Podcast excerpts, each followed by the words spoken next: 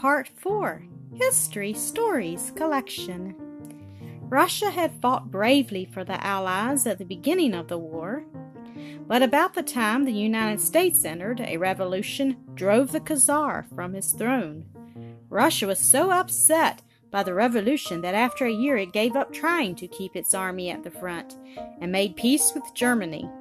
Hundreds of thousands of German soldiers were thus left free to attack the Allies in the West.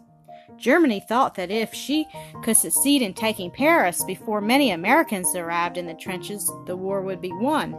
It was her last chance to win. Before the spring of 1918, each of the Allied armies had been acting on its own plan. The places where the trenches of two armies came together were, of course, the weakest and were favorite points for German attacks. It was now decided to have one commander for all the Allied forces. Foch, a French general highly skilled in the science of war, was chosen for this task.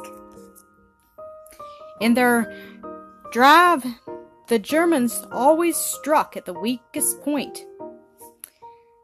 They found this where the French and English armies were joined.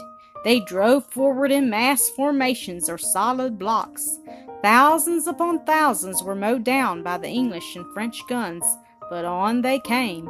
Back, back the Allies fell day after day until the Germans reached the Marne again.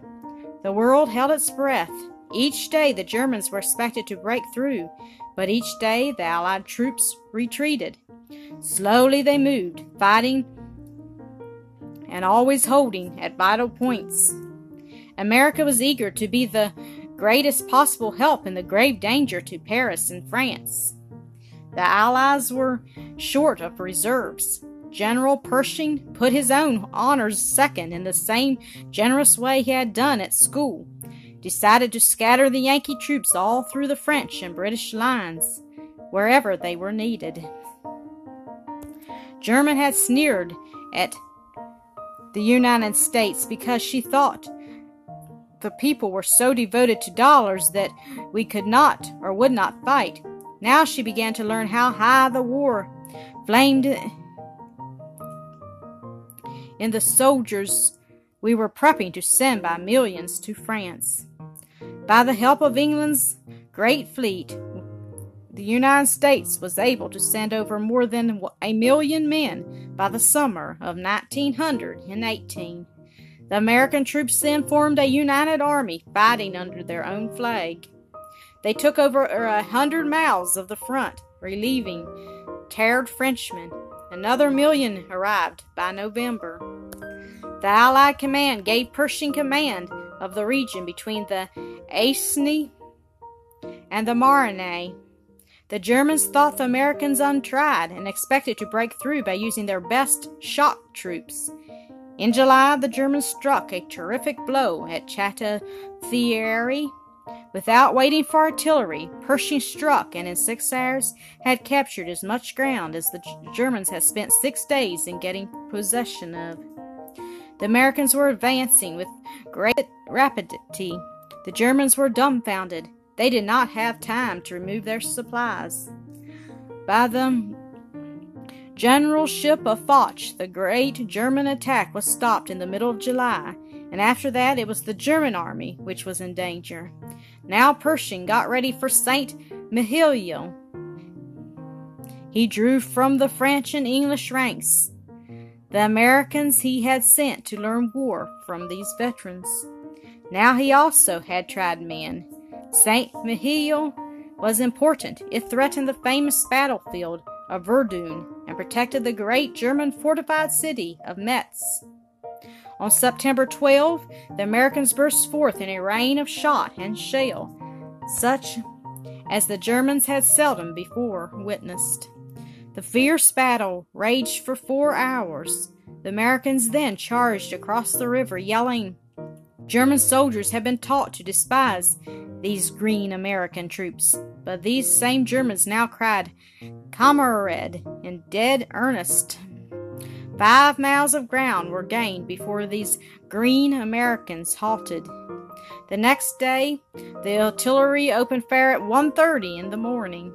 Before the day was done, more than 150 square miles of German territory were in the American possession.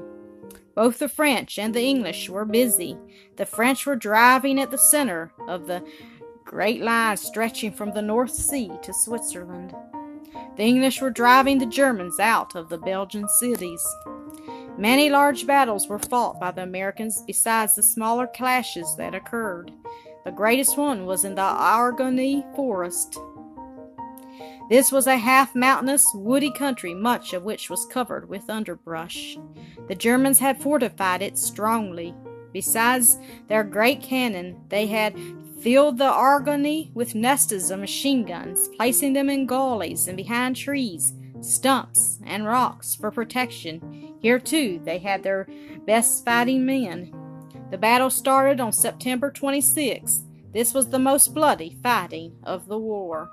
Companies had off and lost for a time. The Germans were bound to hold the forest, and the Americans were bound to win it. Gradually, the Germans were forced back. Thousands were captured, and thousands more were killed. They could not stem the American tide. After many days of hard fighting, in which the Americans proved themselves fully equal to the best shock troops of the German army, victory fell to the better army. The storm was just breaking loose on Germany. The combined navy of the Allies was choking out her life in spite of the submarines. The English in Asia were capturing the strongholds of the Turks, and the Italians now were gaining against the Austrians. Calamities came fast. Bulgaria, an ally of Germany, surrendered. Turkey followed. The hungry people of Germany began to plot revolution against their rulers, and the armies were retreating toward the Rhine. Seeing that his cause was lost, the German ruler, the Kaiser, gave up his throne and fled to Holland. The German generals agreed to an armistice November 11, 1918, by which they gave up much fighting material and moved back many miles across the Rhine into their own land. The American doughboys were splendid fighters. The officers had to check the rash daring of their men. They did not need to urge them forward. The Americans were drilled in methods of attack rather than defense from the start.